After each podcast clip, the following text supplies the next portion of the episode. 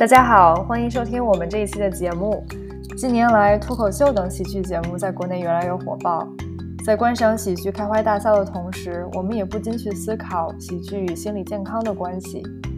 喜剧演员的心理健康更差吗？喜剧会影响心理治疗的效果吗？喜剧的内核是悲剧，还是对坏情绪的一种消解？而喜剧的治愈性又从何而来？这一期北冥有鱼，我们请到了业余脱口秀演员小飞，和我们一起来聊聊这些话题。欢迎大家收听。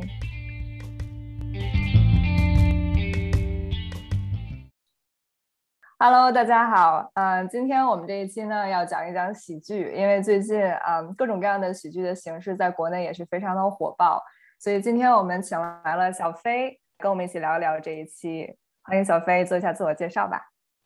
嗯，大家好，我是小飞，是一个业余脱口秀演员，演过几次线下，也上过几百人的大场子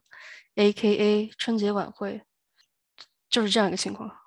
哇，听着好厉害！嗯，也很高兴今天你能来跟我们一起聊一下这一期。这次我们终于请的不是素人了，是见过大场面的人。希望你能把我们的节目带到一个新的高度。对，说不定可以卖票 变成付费节目了，这样。今天呢，我们主要想来聊一聊喜剧和它和心理健康的关系。那么，首先我们想先聊一聊喜剧的这个形式近年来在国内的这个火爆程度。那我们知道，喜剧其实它很广啊，比如说我们以前小时候看的小品、相声，到现在特别火爆的脱口秀等等，这些都是一些。呃，喜剧的形式。那今天我们可能会更主主要的去着重于脱口秀的这种情况，但是也希望可能谈的那东西跟相声、小品这些喜剧形式可能也有一定的联系。那我就想问一下卡奇和小飞，他们两个好像是一个嗯重度的喜剧爱好者或者脱口秀爱好者。你们最近关注喜剧？你们觉得喜剧形式最近在国内？的火爆程度是什么样子的呢？年初《你好，李焕英》夺得了这个票房的前几名，这说明大家特别特别喜欢喜剧，而且对好的作品是永远是看不够、缺乏的。然后接着就有了吐槽大会、脱口秀大会，还有最近的一年一度喜剧大会，收视也是非常的红，大家也都在广泛的讨论其中的话题。然后随着这个。文化的发展，这个喜剧也在以更新的形式融入大家的生活。就比如说脱口秀涉及的一些话题，就比如说男子气概这件事吧，在以前的其他的作品里是很少涉及到的。但是我们其实是有这样的需求，只是没有被谈论到。刚好现在这些形式填补了这个空白，所以说是观众也好，创作也好，是两方面都在互相促进的。对我，我都在想，就直接上来就是一个非常专业的一个开场。而且我在想，他不愧是做过脱口秀演员，他一点那个 filler words 都没有，都没有那种嗯啊呀，然后每个字都吐的特别清楚。对我们两个就很惭愧，每次有一堆 filler words。那卡奇该你了，来给我们大家展示一下我们播客的风采。那我就讲一下我的吧。我是呃，你刚才说到那个吐槽大会，还有脱口秀大会，我是一个非常喜欢 stand up comedy，就是这种脱口秀形式的喜剧。然后平时也会喜欢看一些别的类型的喜剧电影，但还是会更多的时间会花在去看这种嗯脱口秀的形式上。然后吐槽大会跟嗯脱口秀大会，我是一期不落的，每一季都全都看完了。然后也有非常多喜欢的演员。所以最新看完的这一季，我真的是感觉非常的欣慰，就真的能看到这么多年就是在国内这帮算是脱口秀领衔的这样一个团队吧，然后就感觉这是我看过呃四年以来他们效果最好的、做的最好的一期，尤其是在能讲的话题非常的窄，可以说是这几年最窄的一年的一期，还能讲成这样子，让我觉得非常看得非常的过瘾。所以现在脱口秀大会最新一季结束了，我还觉得有一些怅然若失，感觉没有看够。所以今天也能跟大家一块儿再多讨论讨论、消化消化，也是挺挺期待的。那在我们嗯正式去谈脱口秀或者喜剧和心理健康的关系之前，要不我们每个人就很短很短的分享可能一一到两个你觉得特别打动你的这个段子或者一个点，当时你看这个脱口秀大会或者这些喜剧节目的一个当时的一个印象吧。呃，我很感动，就是今年有两个漫才组合，橙色预警和肉食动物都非常的优秀，要包括胖达人吧，在一年一度喜剧大赛里面，他们的非常优异的表现，给我感觉就是漫才在中国起飞了。因为漫才，观众介绍一下漫才是什么？漫才就是一个偏日式的快节奏的喜剧吧，两个人互相搭档，一个人就是老是在故意的出各种岔子，另一个人就不断的打断他，其实有点像传统的相声的一个捧哏和逗哏，但是它是一个现代社会的节奏，脑洞比较大。嗯嗯，我也特别喜欢肉食动物这个组合，也特别喜欢漫才，但是要是说我最喜欢的。感觉好难，我感觉这这一季每每一个人他都有那种很高光的时刻。但你刚才说这让你呃说的时候，我第一个想到的其实是鸟鸟，因为鸟鸟给我的感觉太惊艳了。他这是他第一次上台讲，然后他就只讲了一年，然后他前几期讲的那些话题就让我感觉到有一种刀刀见血的感觉，就是会很容易记住。过了这么长时间，还是能够想起来他讲了什么。那你给大家举个例子吧，给没看过脱口秀的观众 啊，就是比如说他第一期，我不知道小飞你记不记得，就是他上来讲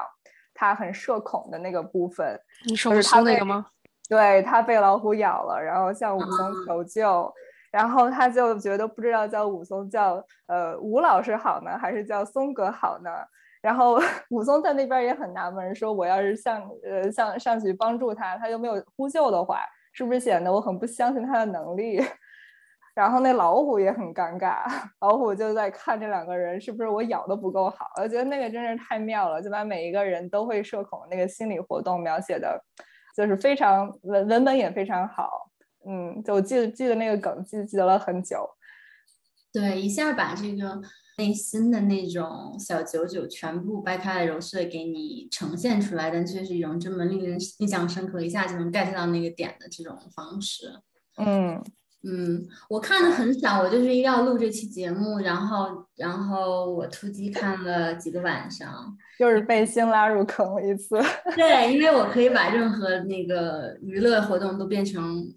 呃，考前研究，考前突击，我还拿个小本在旁边记笔记。但是我觉得你说了一个我想说的，就是娘娘的这个，我觉得我是也挺惊艳到，尤其是她最后一期，他说他说为什么大家都会把妈宝男叫成妈宝男，不是叫成巴菲男？然后如果他们特别废的话，还可以叫巴菲特。然后还有一个就是说，他觉得做得好的妈妈可以升迁，然后比如说他妈如果干得好，就可以变成易烊千玺的妈，然后易烊千玺的妈如果干得好，就会变成易烊千玺的爸，可以得到彻底自由。我当时觉得哇，太绝了！但是场下一片冷场，然后我去看知乎，然后都是都是骂他的，但是我当时觉得，嗯，就是还是挺有击穿效果的。嗯，觉得还挺可惜的。这个妹子就是真的讲的很好，但那一次她就没有晋级嘛。然后包括这一届最后走到最后，女脱口秀演员也非常少，觉得还还蛮遗憾的。那看来咱们都对这个喜剧的一些内容会有很打动到你的东西。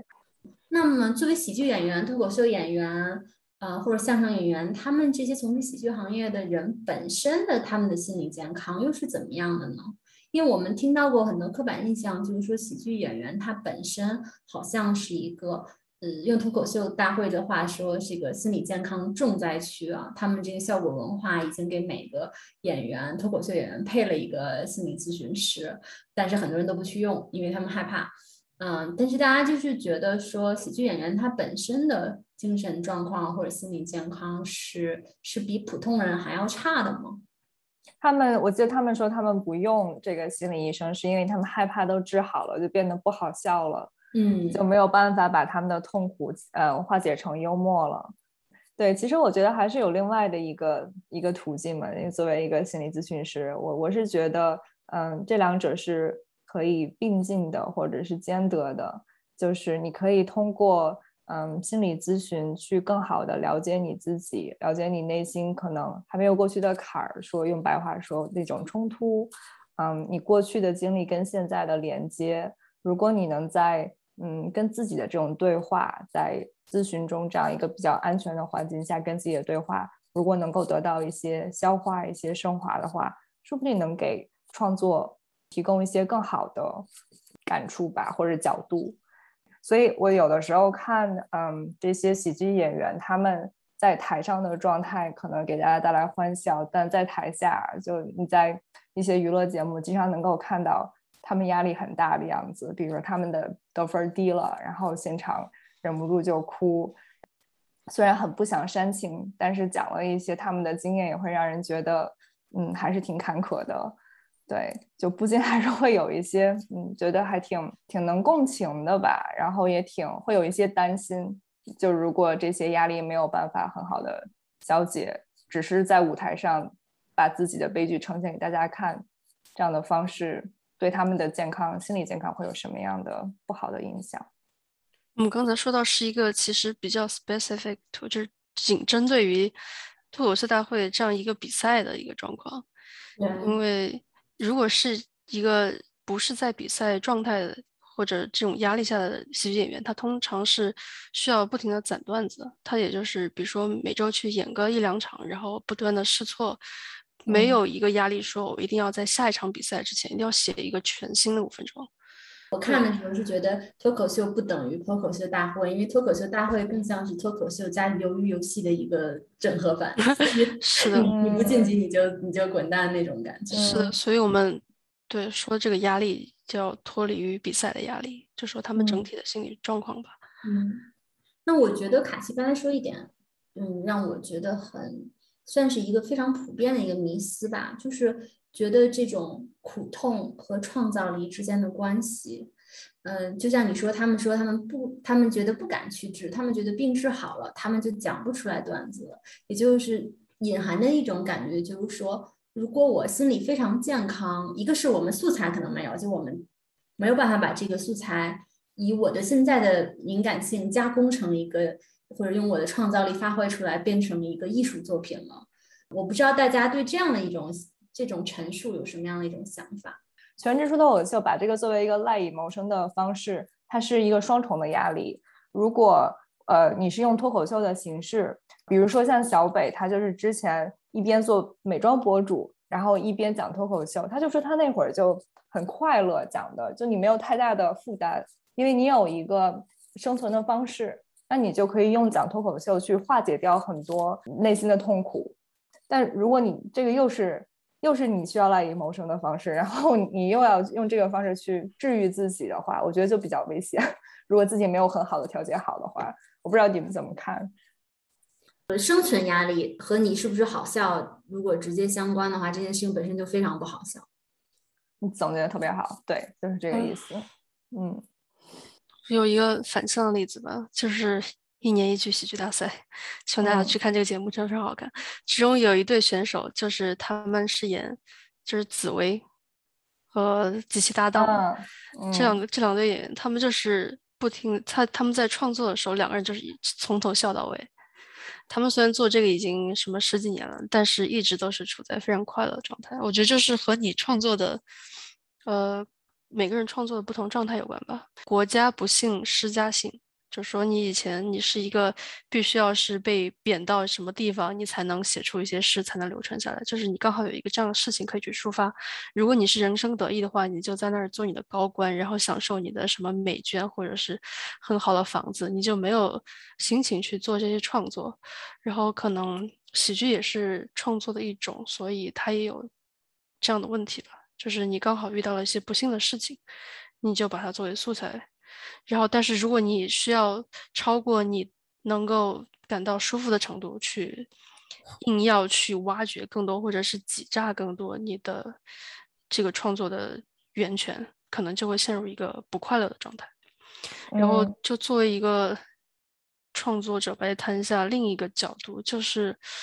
有时候就看创就看这些喜剧的时候，你会试图去猜测他下一句要说什么。就是这个我也会 创作者视角，就比如举一个具体例子，就是脱口秀大会里面，就是这次把 one liner 带到中国的杨波，然后李诞是这么说他的：说杨波会去线下试他的段子，如果他的段子反转就被别人猜出来的话，他就把这个段子去掉。呃，脱口秀的内核就是反转，就是打破预期。他可能他作为一个喜剧演员，他在看能给别人带来快乐的东西的时候，他就会陷入这样的困境。他试图去拿着手术刀去看别人的喜剧，然后他就感受不到喜剧的快乐。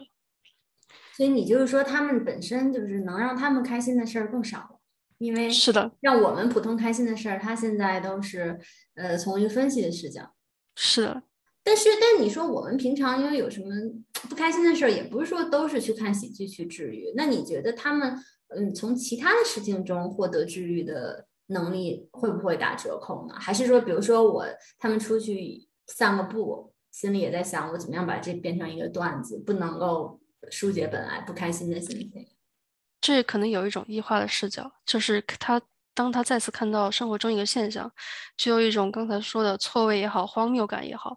他的第一反应不是啊这个好好笑，而是嗯这是具有好笑的潜力，我要把它记录下来做我的素材。所以他已经。就相当于压抑了自己的第一反应。嗯，不过他们的这个呃，至少就是我知道的效果公司的环境，我觉得特别的好，就是大家他们是一个互相帮助的这样的一种文化。就你帮我也改稿，我帮你也改稿，然后平时很多的事情他们都可以跟互相去讲出来，就是整个这个团队的氛围是很好的，而不是我们每个人卯足着一股劲儿，我们就要自己把自己最好笑的东西藏着掖着。不给别人分享，我自己去消化再讲出来，所以他们这个我觉得可能是对心理健康是一个特别好的一种一种环境，特别好。而且你刚刚说的改稿有一个很重要的点，就是当你长期的处在一个呃创作的环境里，你会不停的问自己一个问题：就这东西是好笑的吗？你可能会有非常多的情节，你觉得这个很好笑，但是观众鸦雀无声。或者你觉得这东西没有什么笑点，但是观众哄堂大笑，所以你就不断的在质疑自己，有时候你是就会怀疑自己的判断，这个时候有一个别人的眼光来为你提供一些反馈，这是非常重要的，这是一个能够减缓你自己的质疑自己的焦虑。对，我觉得这个脱口秀，就算它不是一个比赛形式，也是一个极度残酷的一个艺术表演形式。你想，如果是一个电影，它就算是一个超大烂片。他反正收到反馈，这个电影早就拍完了一两年了。或者说，就算是戏剧登台表演，一般来说你演的不好，大家也不可能当场就怎么样。是的，因为真的就是过了，你这个段子完了一秒钟，你就已经有有有结果了，有 feedback。是的，然后感觉非常残酷的一个形式。我们刚才不是说，是这个脱口秀的笑点在于打破预期吗？你就会不断的去对一个预期有预期。然后经常就会猜错，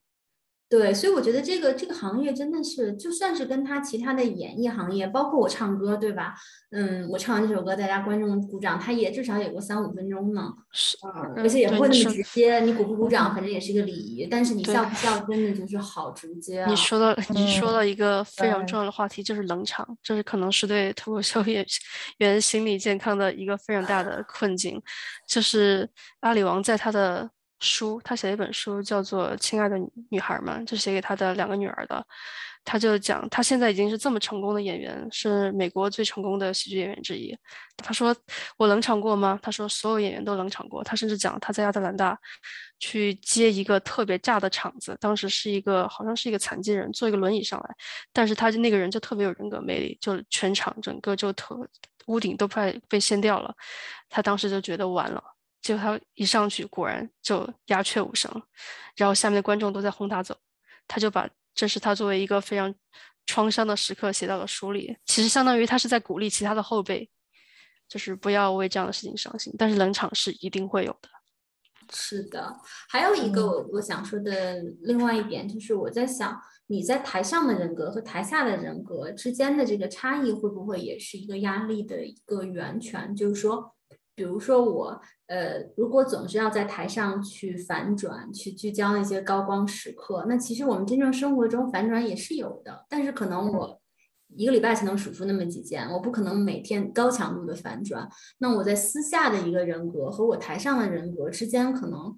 如果说大家喜欢这样的一个人设，我总是要去做这个人设，但他其实和我真实人设并不是一样的话，我不知道这样会不会常年以往这像是一个 emotional labor，就是我付出的是一个很强的一个情绪劳动。那在我有时候情绪状态不好的时候，我还是要。付出这么多的情绪劳动，我不知道这个会不会是有一个很大的影响。而那些比如说像鸟鸟这种，他会觉得说我台上的正好是我把我台下的这个 persona 或者这个形象呈现出来，反而让他觉得是治愈了。因为这个台上的被接受，也就说明我台下的我被接受了。但当台上和台下的这个我差距很大的时候，我不知道是不是时间长了会很很让人觉得很压抑。嗯，你说的这个问题非常好。其实它不。仅仅是喜剧演员、脱口秀演员的问题，它是所有的艺人的面对的问题。可能不只是表演这个行业吧，我感觉可能我们每个人都会有各种各样的嗯不同的身份、社会身份。可能你去上班的时候，你就得换上你的上班的这个工作的职业的身份，然后你下了班回到家在做自己，甚至你可能面对你的家人，你可能也要换上你家人的那一层的身份。在这几个身份中，怎么样能够很好的去调节、调整，也是可能是每个人都会面临到的一个问题。在我的那个工作过程中，我我会觉得，就是幽默更像是一个双刃剑的这样的一个作用，就是你掌握好这个度很重要。如果我有来访，他一上来就是各种搞笑、各种幽默，他说很多的事情都需要加一些加工的话，那这个时候我就会想，是不是？有一些他很难进入的其他的情绪，或者他必须要给自己来这样的一个保护的机制。但有一些时候，比如说我跟一些来访已经工作了有很长一段时间了，然后我们也嗯工作了很在在他很多比较比较难的一些嗯经验上，已经也工作了很长一段时间了。然后这个时候，如果偶尔会用一些幽默的话，我也好，还是他也好。嗯，其实更多的会给我们俩一种连接感，然后也是一个相互信任的表现。那同时，也是让我能够更好的了解到这是他的一部分的一个 identity。所以，我觉得它是一个有利有弊的吧。就是你还是要看到，嗯，在这个情境下去看怎么去看它。对，我觉得，我觉得你刚才说的太好了。其实我看到的就是说，幽默其实是一种最高级的防御，已经是一个很好的一种方式了。就是说，我觉得非常重要的一个区分，就是说你是有意识的还是无意识的，或者你的目的是什么？就像你说那些病人，他进来以后，他会用幽默的方式，总是在一些事情上开玩笑。然后，但是你谈到一些他真正的困扰，他没办法深入的时候，我觉得他更多的是，他就是一种无意的这种方式，想要去。还是保护自己吧，因为谈到这些问题，你觉得太痛苦。还有一种就是说，他可能没有觉得那么的能够放松，能够坦白自己，所以他需要去 entertain 你，他需要还要是，比如说我如果习惯是为别人去。去逗别人笑的，那我在这个治疗室里面是不是也应该负责调剂这个气氛，做这个气氛组？他还是会担上这样的责任，所以他还是要老去说这些玩笑话，去好像调节情绪。他觉得他的这个负性情绪对你来说是一个是一个 burden，是一个负担。就你说的这一类的，我觉得哦，一下让我想到很多的例子。然后呢，在这种情况下，确实幽默可能。对他们平常生活中是一种很好的保护，但是，嗯，也许在心理治疗里面，需要你卸下这些保护，真正看到你内心的这些伤疤的时候，就会有一些影响。那另外一方面就是说，当我们有意识的运用运用幽默的时候，比如在日常生活中，比如说我可能很看不清一种行为，但是我要用包装这个方式，我就可以把它说出来，有时候还是有点用处的。幽默的表达攻击是是一种很高级表达愤怒的方式。对，我也特别同意你的这个说法。哎，刚才说的时候，我突然就想到了一个来访，他就是用了很长很长的时间，终于跟我说，他说：“嗯，我怕我要是不开玩笑了的话，你认为我是一个非常无聊的人。”嗯，他有很大的压力，要成为一个随时随地都非常有趣的人。嗯嗯，他在内心可能还没有办法能够接受，嗯。那个真正自己，或者是他觉得没有人能够接受一个不好笑的那个自己，我非常能够理解。就是有的病人会用幽默作为他自己的保护色，嗯，包括我自己嗯在看国内综艺节目的时候，发现有的艺人也是这样，他他在节目上总是想要不停的逗乐，不然就感觉自己好像不应该出现在这里。对对，我我看到也确实，而且他们有时候会甚至是很很直接的，就说那那付了钱让我来，就是让我担当这样的一个角色的，那你就是非嗯常把它功能化的这样的一个做法。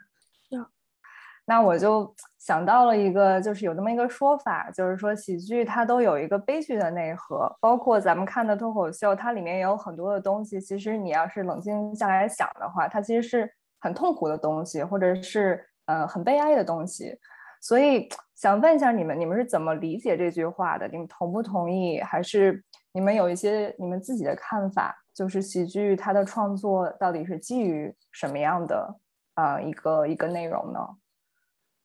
我专门做了一下 research，发现我能找到的喜剧都有一个悲剧内核，最早的 reference 是汤姆哈代啊，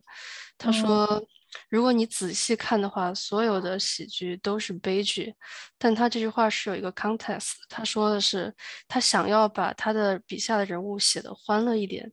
当他发现这样去做总是非常的困难，他无法使人物脱离他的环境去过上一个更好的生活，就像所有的人物都已经被 fix 在他自己的命运里，所以他就说，所以这个喜剧，如果你硬要去写成喜剧的话，那它就变得很悲剧。这个有点类似于我们看，比如说《盗梦空间》吧，它最后它是一个 happy ending 吗？如果它是，那就是说它最后不是一个梦，但是你。但是你看，最后发现它可能陀螺一直在转，那可能就是一个梦。当你意识到这 happy ending 其实是一个假造的，是一个 artificial 人工的东西的时候，你就会发现它的它有一个更加深刻的悲剧意义。我觉得这就是喜剧都有一个悲剧内核最开始的这样的一个起源吧。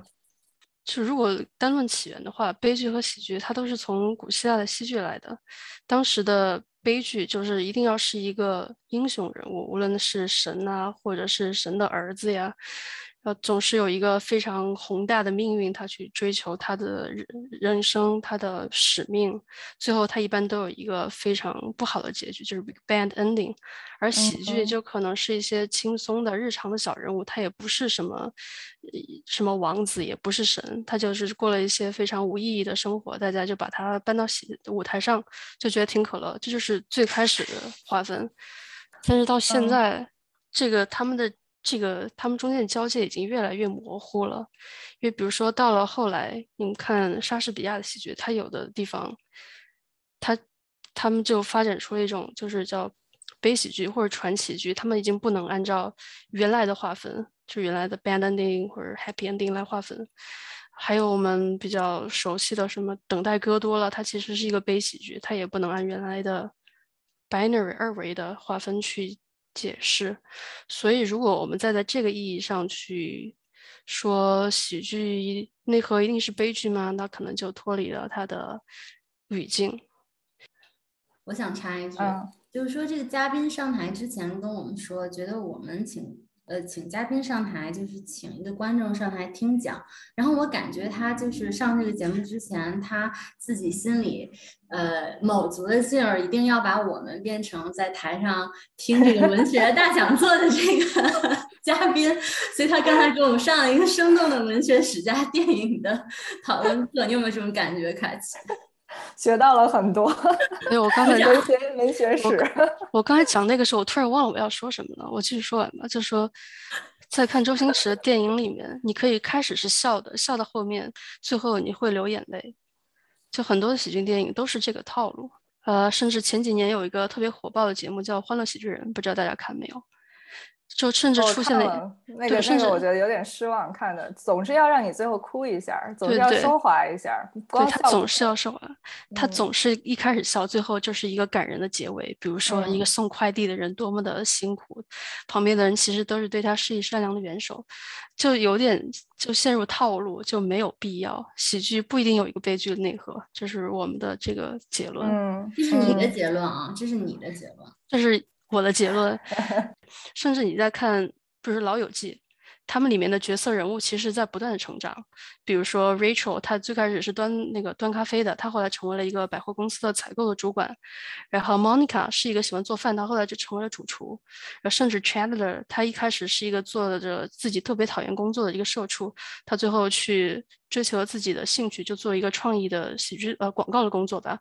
最后他们都这样成功，甚至那个特别废的 Joey。他也成为了一个电视剧的主演。就如果你按照这个轨迹来看，所有的主角都越来越成功，他最后就没有变办法收场了。嗯，就是而所以喜剧它最后给你一点悲剧剧的的结尾是有一个很好的地方可以收尾，因为它就是这么大的篇幅，在这个地方可以停止了。你说到这儿，我想插一句，就是你在说的时候，我在想观众他们的笑声也是一个很重要的。他们因为什么而笑？他们觉得什么是喜剧？其实我们。很多的时候逗我们笑的是一种我们觉得没有我们好的体验也好，或者那个人他在一个比我们更糟糕一些的位置上也好，你可能会更容易能够笑出来。你不会去对着一个一个特别成功的人士，比如说巴菲特来讲脱口秀，讲他怎么成功的，你可能就笑不出来，因为离得太远了。所以你说你说这个情景让我笑出来了，就这个情景就很滑稽，很怪。但是经常我们笑的时候，都是在笑啊，这个人在台上出丑了，这个人在讲自己很窘迫的遭遇，所以这个笑其实也挺也挺残酷的。就你不是说是去很羡慕的时候，你不会去笑，你是在以一种居高临下的角度在笑。我不知道你们同不同意这个看法。我我插一句啊，我从一个台下听讲的观众的角度啊，因为我。接触脱口秀实在是太短了，我觉得这个这句话就是喜剧内核是悲剧，是一个就是在喜剧，无论是脱口秀还是相声或小品，他谈的内容往往不是那种。我奶奶看的那种爱情甜剧里的那个内容，就是我们平常认为的会产生喜的东西，是那种啊，让你感到很开心、很高兴、很轻松、很愉快的内容。嗯，往往这些内容不是喜剧的素材，但它可能是一个韩韩国浪漫爱情剧，我奶奶看特开心的那种。对，往往脱口秀里面讲的这些东西。很大一部分程度是，如果说我们日常经历的话，会产生很多的负性情绪。我不知道是不是说这个是那个悲剧这个词的由来。我觉得大家可能不是说真正想到是那种悲剧的悲剧，而是说喜剧的素材里可能有很多的在我们日常生活中会产生负性情绪的这些这些事件，他拿过来在喜剧里呈现。确实是这样的，就是包括喜剧，它有一个专门的叫做。就流派吧，就是专门讲各种轶事啊。就今天发生了一件什么事儿，这个事儿我还挺倒霉的，大家就会觉得很好笑。就在以前，国内有一个网站叫做糗事百科，不知道你们用过没有？里面就专门讲自己做什么倒霉的事。最近的那个很火的叫东西叫做柠檬头，柠檬头就是。在抖音上面，卡奇又没有上台，又又听讲下不去了。在在抖音上面有一个滤镜，那个滤滤镜就说你拿来拍自己，它只会把你的眼睛和你的嘴对应到一个物体上，一般都是柠檬头或者是一个橙子，然后还会有一些变声的音效。大家就像在，因为这个东西没有脸之后，大家就显得特别不要脸。都在上面讲自己遇到的各种糗事，比如说写什么自己的同人文被你的周围的人发现了这种超级羞耻的事情，这就是你看别人倒霉，我觉得很好笑。对，然后因为我是也算是新观众嘛，我看了最开始几期，然后我记了一些笔记啊，他们这些主题包括了，我给大家举几个例子，就是没有看过脱口秀的，比如说自己长得丑，然后会有很多人拿这个拿上来做脱口秀素材，嗯，然后自己呃跟老板关系不好，呃自己上班环境不好，自己家庭关系不好，自己亲密关系不好，嗯。这些是我听到的，就是特别多的这个话题拿过来当脱口秀的。哦，当然是一个非常不完全的一个基于中国这个脱口秀大赛的样本啊。但是我觉得，但你说这个问题和那个倒霉或者是悲剧又不太一样。他们说的很多是说自己，比如说在职场上遇到的问题，比如说作为乙方，然后对甲方的吐槽，或者是作为一个员工对这个抠门老板的吐槽。其实他们是在追求一个观众的最大共情。因为这是一个非常普遍的一个情绪，对对，就是在这个关系里你是弱势的，他可以吐槽对对对对对嗯，但你并嗯不一定比观众更弱势。那肯定，而且我恰恰相反，我觉得更弱势的群体上来，大家会有一种，哎，我该不该鼓掌，该不该笑的那种那种。就其这届脱口秀在感大会也有也有也有这样的例子呀。对，我就看，比如小佳上来以后，嗯因为她本身是就是是一种神经呃神经疾病吧，就是缺小时候缺氧，然后呃对他上来还讲了笑话以后，然后那个呃讲脱口秀之后，那个嗯嘉宾就说我不知道该笑还是不该笑，我感觉嗯好像不笑也不对，但是笑又感觉好像不尊重他，然后嗯小佳还只好说没事儿，你可以随便笑，然后就感觉是一种。反而，如果说是，比如说我们不太重视的残障群体，大家反而有一种哎，呃，不自在感，我觉得很有意思。你这也是说的让我想到，这也是笑的一种。有些人笑是因为我不笑的话会非常的极度的不不舒服，会觉得很尴尬，然后我就得笑出来来缓解我心中的这种不舒服。就我不知道你看没看我之前给你发的那个乔治卡林的讲自杀的那个，我看了，我感觉很不舒服，那个就是非常对他就是非常嗯，我感觉很很不舒服。他把一个非常严肃的话题，然后非常理直气壮的讲出来。比如说，他就会说：“你们知道吗？我们现在在讲话的时候，每一分钟就有世界上就有某一个人他在计划着怎么杀死自己。”然后台下就哄堂大笑。那那种笑就是你要是不笑会非常非常的难受，但他也是用这样的方式在消解一个非常痛苦的事情。所以这可能也是就是那个悲剧的内核，然后大家会笑的一个原因。所以你你是觉得说，在面对一些真正的生活的悲剧的时候，如果我们在笑着，至少能把这个悲剧听完，是这个感觉吗？对，或者是笑着，你就可以更更能够去面对一个你可能下意识会想要回避的事情。比如说，可能你下意识想要回避去看到一个残疾人他的 struggle，他面临的痛苦，或者是一个非常让人不舒服、禁忌的话题。可能有了笑声之后，你就更容易去面对他，包括在台下跟大家一起去笑，可能会有一种我不是在一个人在面对这一件痛苦的事情的感觉。嗯。哦，就因为让我想到还有一点就是，我不知道你们两个有没有看那个脱口秀大会，他们有一个后采，就是有一个脱口秀演员叫呼兰嘛，他就在那个后采的那个节目叫《某某与我》里面，然后他就说了一句话，被网上很多的人截图流传了。他就是说，笑其实不是解药，笑是麻药。脱口秀演员并不会给大家的生活，嗯，解决什么样的问题或者变得多好，但是，嗯。这个笑声的重要性，就是能够让你有那么一个从残酷的生活里面休息一下子、解脱一下子的这样的一个小小的空间，这样的作用就足够了。是的，那个另一个嗯脱口秀演员何广智也说，他说很多人来看他的脱口秀是为了在当时当地释放一下，获得欢乐，但是这些人回去还是要接受生活的毒打的。嗯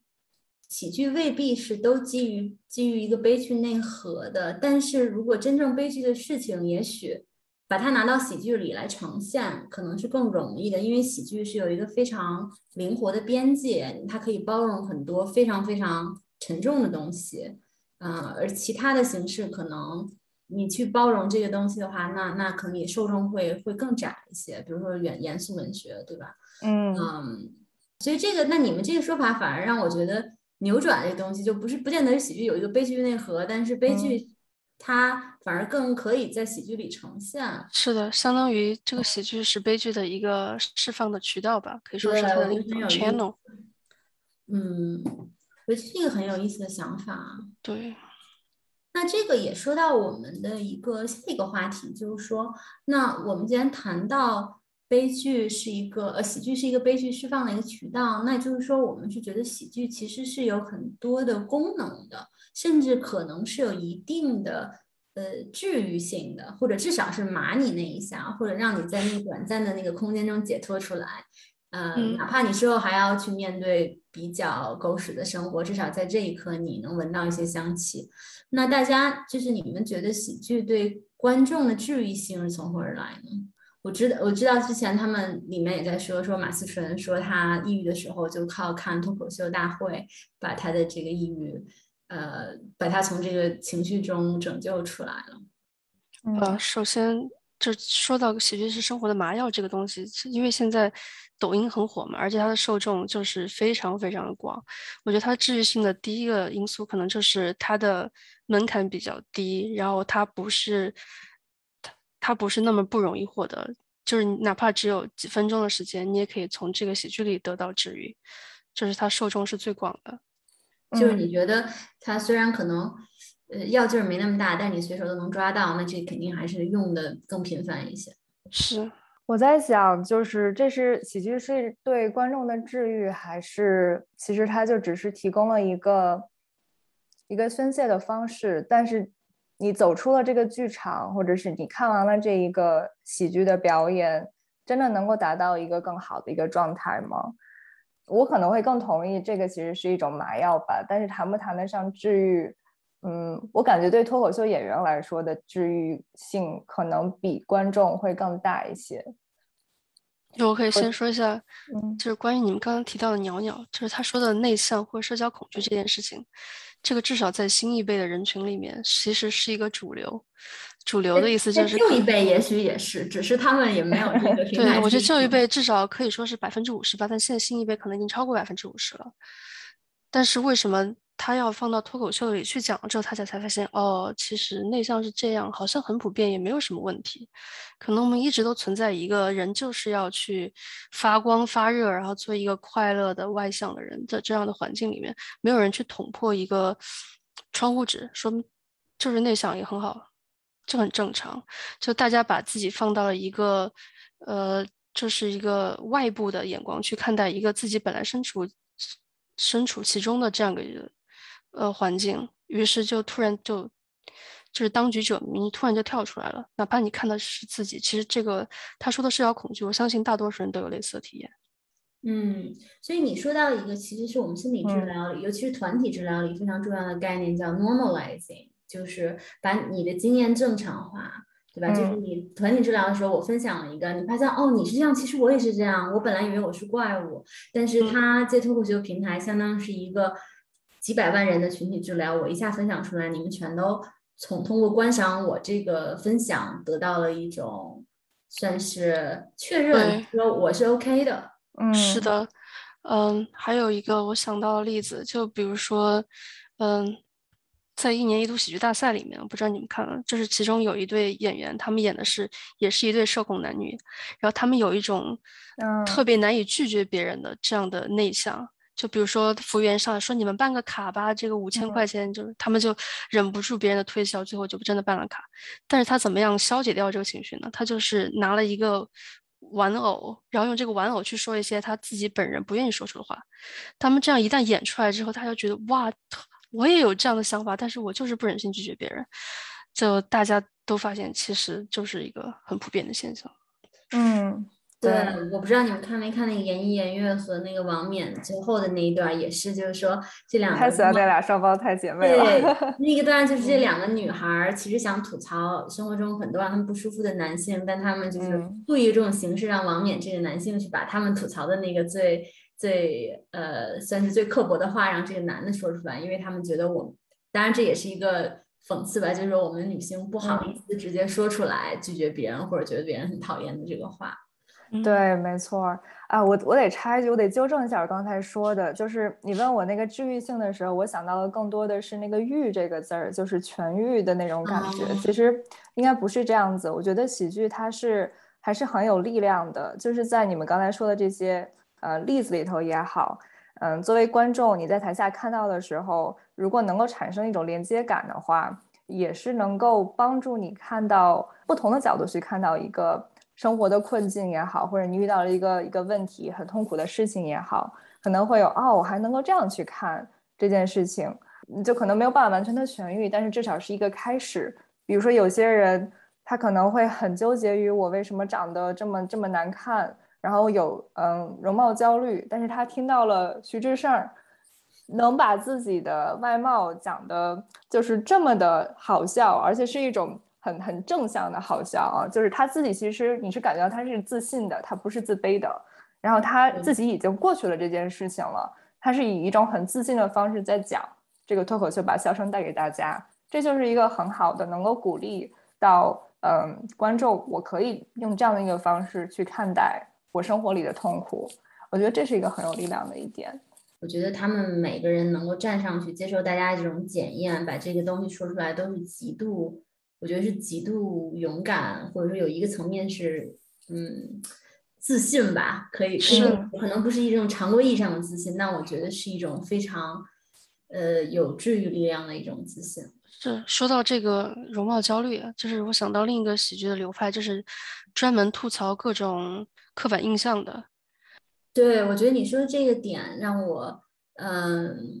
觉得特别有共鸣，就是打在打破这种刻板印象这个层面，因为因为他们很多人，比如说他们男性自己吐槽这个男子汉男子汉气概给自己带来的压力，这个我觉得是一个真的是打破了这种对男性的一种。枷锁，或者尝试至少是去讨论，哎，也许其实男性生活中他也有很多的一些社会上的一些想法在影响着他去做一些其实本来对他是好的事情，但是他会觉得担心，因为自己不够男有男这这件事情不够有男人味，然后他就不愿意去做。然后包括比如说，呃，其实小佳的那个。呃，脱口秀，我真的是记了笔记，因为我是觉得他说的这个东西，当时底下人回应都说哇，他好正能量。然后我在想。这不就是他在吐槽的事情吗？就是他一去，大家就觉得他感动生活。其实我觉得他并没有吐槽自己的生活，他吐槽的全都是我们对残障人士的刻板印象。比如说，呃，他说我跟女同学出去，他们的父母都不担心；然后其他的，然后那个女同学跟其他男生出去，他们父母就担心，因为那些父母就觉得小佳看起来就是想活下去，嗯。意思就是他不会有什么呃两性关系上的一些想法，我就觉得这真的是对残障人士的一种性生活的一种想，或者说在性吸引力上的这种这种想象。包括他说他说，比如说过马路我走得慢，所以我唯一的做的。做的这个违法的事情是闯红灯，我觉得这个在我看来都是在吐槽我们这个社会，他对残障人士真是毫无考虑，真是毫无考虑，以及就是他一来，大家就会有这种这样的正常不正常对待，比如他吐槽他如果跟别人打架，人家老师永远去说另外一个人，他一上来大家永远都是觉得好棒好棒，都是一种。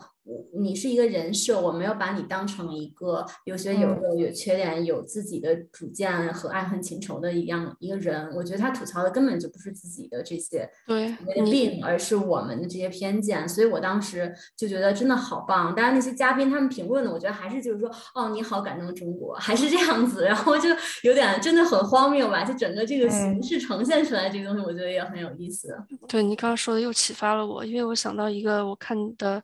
那个 S N L 的一个素描喜剧，他就把那个超级碗前面放的一个广告拿来解构了。这个广告就是每年都会放，连续放了三年，就是一堆男的在那儿看球，然后有一个他们的妻子在外在后面为他们准备食物，就是这个要卖的这个小饼干吧。然后他这个 S N L 他找到的点就是在这又球赛的晚这个夜晚又到了，然后妻子又在为丈夫和其他及其朋友准备这个小饼干，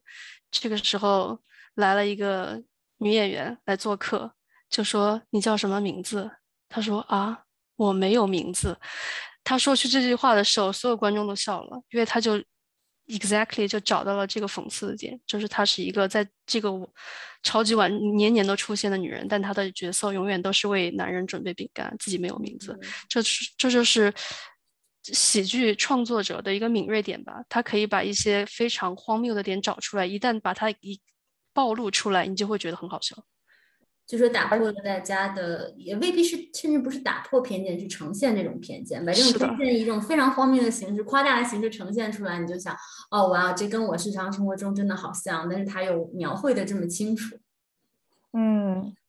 我觉得能够做到很成功的做到这一点，也是需要靠这个创作者本身，他得已经先自己消化掉了，或者是已经。Work through 了他的这个困境和痛苦，嗯，才能够做出来这种真的能让够能能让大家捧腹大笑的，不然的话就会出现比较尴尬的情况。我就想到了那个 Rock，他在这一届里面，他讲到了他抑郁症的事情。其实我是非常，嗯，我我是挺开心的，他讲到了这个，因为那一期主要是嗯关于心理健康的主题，但是很多的人都是只是讲到了一些比较表面性的东西。然后没有没有太多的去讲这个心理疾病这件事情。然后 Rock 他能够鼓起勇气去讲他抑郁症的事情，我觉得特别好。但是他那个效果就呈现的不是很好嘛，嗯，大家也会有一些尴尬的，我不知道笑还是不笑的点有很多，就可能是他自己还没有完全接受接纳这件事情。他这个抑郁症是一个很好的题材，因为是一个很少人提到，而且他自己。不是他朋友患抑郁症，是他自己患抑郁症，他是最有发言权的。但是这个题材呈现的怎么样，还是要看创作者的水平。我是有一个比较不一样的感受啊，当心理健康本身作为了这个话题的时候，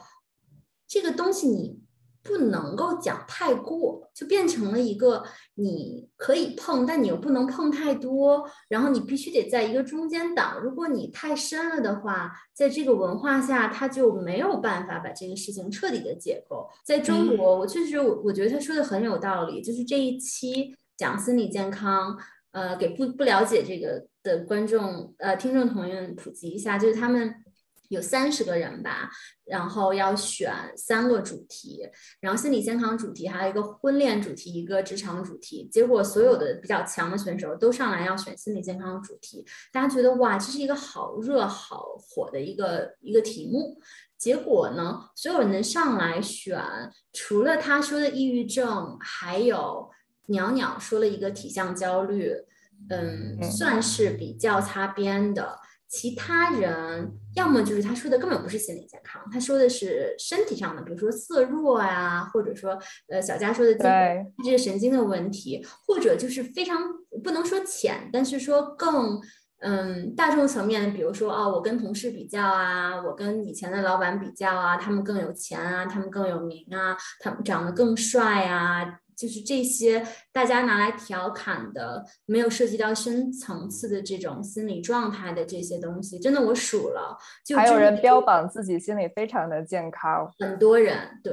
就是就是，然后我当时觉得这个节目其实蛮无奈的，他这个主提叫没关系，我们都有病，结果上来的人大家都说哦，我的心理简直是极度健康，我经历了离婚，经历这个，经历那个，但我啥事儿都没有。然后好几个是这样子的，所以到 Rock 的时候，因为娘俩还在他之后上场了，在他的时候，我觉得他会感到一个很强的一个比赛的压力，以及一个同，就是一个其实也就是他们吐槽的一个 peer pressure。我觉得脱口秀场也有这种同辈压力，就是说，如果所有人他在这主题下他都没有敢讲这个东西，那是不是这个东西我我讲的这个东西就太深了？而且如果所有人他们都有这些生理性的问题，我也没有 trauma，我我为什么会得抑郁症？大家会不会觉得这样的话，就是因为我软弱，我意志力不够，或者怎么样？就有好多的，其实我觉得关于抑郁症的这种。刻板印象带出来了，就是我也没有经历过什么灾难，家里什么坐过牢，我怎么是这个样子了？那其他人他经历了这些，他还能乐观的在上面讲吗？就是我觉得这个有好多对比啊，然后都是很大的压力。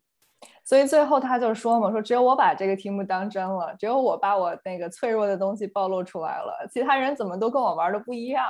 哦，你可以很惨，但你一定要以一种很调侃、很。兴奋的形式说出来，嗯，我觉得不一定是调侃的兴奋，就是他既然是脱口秀，他最后还是一定要好笑的。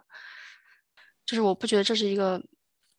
禁忌，就是题材不能触碰，或者是特别 vulnerable 的部分不能分享。一是如果观众不知道，你可以边讲边稍微带一点科普，然后要把它处理的是有笑点的，而不是一个专门的诉苦大会。至于你说的。另一个问题就是能不能讲很沉重的东西？我这是我们后来也本来打算要讲，就是你需要一些更精巧的包装吧。就你已经在这么痛苦的情况下，还是要兼顾别人这个观赏的感受。对，我觉得，但我觉得是不是就是说，在中国的这种脱口秀舞台上，有时候你也不太好完全的区分开多大程度是他技术层面可能还需要磨练。对你提到这个问题，我觉得也很好，就是一个东西，你觉得最开始没有人讲，那你不讲，其实从另一方面来说，也可以成为第一个讲这个人的东西啊。就比如他小佳，他可以成为成为第一个让大家看到这样演员的人。就是为什么有很多外国东西中国没有？你你要么就做第一个吃螃蟹的人。因为我是看到一个，就是他说的，当然是卡奇发给我的一个美国的一个脱口秀，然后他里面几乎有一个一模一样的一个点，就是呃那个人是一个印度裔的吧，反正是一个算是应该是 Asian，呃算是亚裔，然后他说他说哎呀我我我昨天确诊了，是抑郁还是什么我忘了。然后他说：“哎呀，太好了，我终于有一个东西可以说了。别人都有个东西去说，我现在也终于有一个东西了。其实 Rock 它有一个类似的一个点，大概就是说，哎呀，我我我发现我得这个病以后，我才发现，哇，我终于释放了，因为这个东西它不是我呀，它只是一个病啊。其实当然也需要有一些区分，但是我感觉有点类似。但观众就是，我觉得观众 get 不了，为什么你拿了这一个确诊，反而让你感觉到释放？”感觉好像那个点就是大家鸦雀无声，就是很嗯很沉重。我觉得是刚好在一个不好笑的的段子里遇到这样的题材，你不能就是怪罪于这个题材。观众有没有准备好接受这个禁忌的话题也有关系吧？就是如果如果大家能够在心里的预期是，嗯，我们可能会触碰到一些这些更平时比较少讲到的话题。不是说只是表面的心理健康的话，可能会更好准备好去笑。对，我们可以多聊一下经济的这个问题，因为这个经济在嗯国内和国外是非常不同的范畴。对，那你们那就是我想问一下小飞，你是有脱口秀的表演经历是吧？然后你再看到国内这个创作，呃，怎么去拿捏？或者你看国内这些剧，你觉得他们的这个尺度，你有什么感受？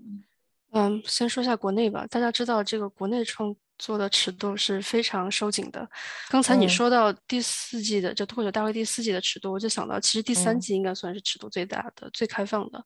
然后第二季其实还没有什么自由度，这就是国内的尺度，大概就是这样吧。那对比国内来看的话，国外怎么样呢？就国外就是两边的红线不一样吧。就比如说。不知道大家有没有最近有没有看 Dave Chappelle 的翻车事件？他在那个 Netflix 上有一个 special 叫叫 The Closer，他其中就讲了 cancel culture 这样一个东西。嗯，他就是讲什么这个我们可能需要给观众解释一下什么是什么是 cancel culture。这取消文化就是现在在网络上，如果有一些公公众人物他们说了非政治正确的话的话，那大家就可以一起联名去嗯抵制他，你就不配在这个圈子里面混，或者你说的话我们就不愿意听，嗯，就是容错度非常低的这样一个现象。其实国内也有类似现象，不过就是一些失德艺人会被这样处理，国外就是你可能就讲一些政治不正确的话，而具体到。我觉得区分是国外是大家是抵制，国内是不用大家抵制，有人帮大家把这个对对，可能有其他的其他的力量来解决这个事情。那具体到 Dave Chappelle 这个事件，就是他可能就为 J.K. 罗琳说了一些话。J.K. 罗琳大家知道，他是在呃跨性别的议题上有一些非常有争议性的发言。然后 J.K. 罗琳就说性别是一个事实，就不是你的自我认同，大概就是这个意思吧。然后这个一下子。Dave Chappelle 这个这个这个言论就激起了轩然大波。其实 Dave Chappelle 是一个怎么说呢？是一个非常 liberal 的人，他是非常支持各种嗯这种 civil rights 的。但是在这个话题上，我觉得就是好像到了高阶和更高阶，大家已经在这个二阶岛、三阶岛的话题上有一些争议，就是和我们说的经济完全就不是一个维度的事情。嗯。你说的这个让我想到，就是有很多的人，他是以专门打破禁忌作为他的像是一个喜剧的专长。比如说刚才讲到的乔治卡林，他就是专门以讲这种禁忌的话题，他去讲，他去抨击政治、抨击宗教、讲死亡、讲嗯自杀这种比较严重的心理问题。他就是以我就是争议，我也不害怕争议，我就是要做这样的作品，嗯，来创作的，可能。也是跟文化环境有关系，可能就是这里会是不是会更包容，嗯，愿意去打破禁忌的人。对你就会有时候，比如说我们作为一个没有在西方文化上长大的人来看他们的这些禁忌，有时候也会发现一些荒谬感。比如说在脱口秀段子里面讲恋童癖是完全可以的，很多人都讲，但是你一旦触碰了跨性别这个议题的红线，那就完全不行。这就是国外的一些禁忌的故事。嗯，我在想，这个这种禁忌是不是也跟大家对喜剧的一种功能的一种想象有关？是不是如果说你去嘲讽那个比你权力大的，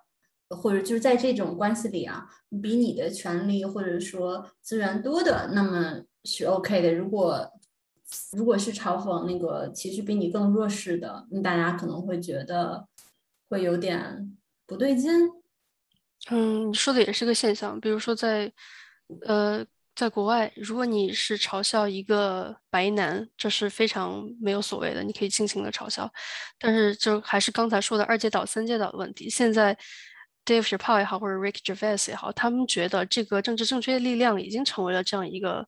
过于强大的力量，所以他们使得他们想要去对抗这样的力量。如果说你自己，比如说，如果你自己是黑人，那你嘲笑黑人的话，大家是 totally fine。但是如果你是一个白人，你去嘲笑黑人的话，他可能就分不清楚哪个程度是你歧视的一个包装，哪个程度是你想打破这个政治正确。我觉得可能有一个混淆在里。是，就比如说在国内也很火，在美国也非常火的阿里王，呃，他在 Netflix 做两个 special，呃，两个都是他挺着大肚子，然后戴一个眼镜。嗯，其中他就在他的第二个 special 里面讲流产这个事情，嗯，就遭到了非常多人就是去踩，你知道在那个可以在平台上点赞或点踩吗？嗯，当时。他的第二个 special 出来的时候，Netflix 是把它放在 feature 位置，也就是首页主打，但是因为太多的人去踩和太多人去反反对，甚至打电话给 Netflix，就像国内的举报一样，所以。当时 Netflix 给他主页放的居然是他。第一场的那个海报，而没有把它最新的一场，可能可能 Netflix 觉得，如果你看第一场觉得 OK，可能会喜欢它第二场。就是在美国这样一个大家觉得已经比较开放的社会，依然对流产有这么强的禁忌，可能也正正正是说明喜剧还有很多可以去 uncover，就是去揭露或者是让大家看到这样一个一直被忽略的地方的这样的意义。对，或者说喜剧它本身也是一个有 context，也是一个有情境限制的一个形式。虽然大家认为它是一个很乌托邦的一个形式，你可以把任何的禁忌内容，但这些禁忌之所以存在，它肯定是有很强的一个一个土壤。对，喜剧这个形式也不是脱离于它的社会而存在。是的，是的。那这些就是代表大多数人的愤怒。你你可以去打破禁忌，但是如果你打破了禁忌，触及到了大多数人，嗯，他们的主流价值观的话，或者身份的认同的话，那可能就这个脱口秀演员的安全都可能受到是的受到影响。我想到你讲的时候，我想到杨笠之前讲的那个有名的普信男的例子嘛，就受到了非常到现在一直也有人网暴他。导致他到这一季就有一些不太找得到自己的位置的感觉，有一些讲的就是很很收着。对，这个让我想到那个就是了不起麦瑟尔夫人里面，他有一个他很喜欢那个男演员，不也是就相当于是被警察或者公权力在一直的去追捕，因为他总是要打破一些当地认为是有点犯法的这样的一种。呃，虽然只是他从他角度只是去打破了一些禁忌，从一个语言游戏。所以今天我们讲了这么多关于喜剧，关于尤其是讲了很多关于脱口秀这种喜剧形式，然后还有他们创作的内容，嗯，喜剧演员他们的嗯心理健康，包括呃幽默在我们生活中起到了一些什么样的作用。感觉还是有很多的可以接着聊，像我们每一次录完之后的感觉，嗯，不过我们也该 见好就收了。那就谢谢小飞今天跟我们一起录这一期，好，开心来到这期，欢迎大家继续收听我们下期的节目，拜拜，拜。